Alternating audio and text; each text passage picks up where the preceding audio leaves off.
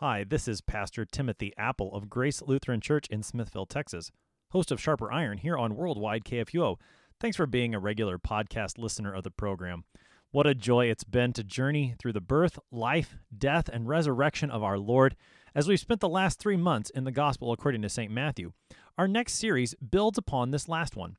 Starting April 15th, we're launching into the epistle St. Paul wrote to the Christian church in Rome. This series, which will take us into the month of June, is titled The Righteousness of God for You. St. Matthew has shown us how Jesus fulfilled all righteousness. Now, St. Paul proclaims that this righteousness of God is for us. To do so, he takes us back to the fundamentals of Christian doctrine.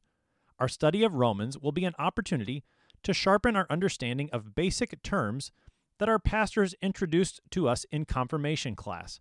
Terms like sin and grace, law and gospel, justification and sanctification, faith and righteousness, and much, much more. As we dig in, we'll see that this isn't just an academic exercise. Rather, at the center of the doctrine taught in the Epistle to the Romans stands Jesus Christ, crucified, risen, and ascended for sinners. If you've studied Romans in the past, don't worry about getting bored. Your faith will be sharpened even more. In his preface to Romans, Dr. Martin Luther put it like this This epistle is really the chief part of the New Testament and is truly the purest gospel. It is worthy not only that every Christian should know it word for word by heart, but also that he should occupy himself with it every day as the daily bread of the soul.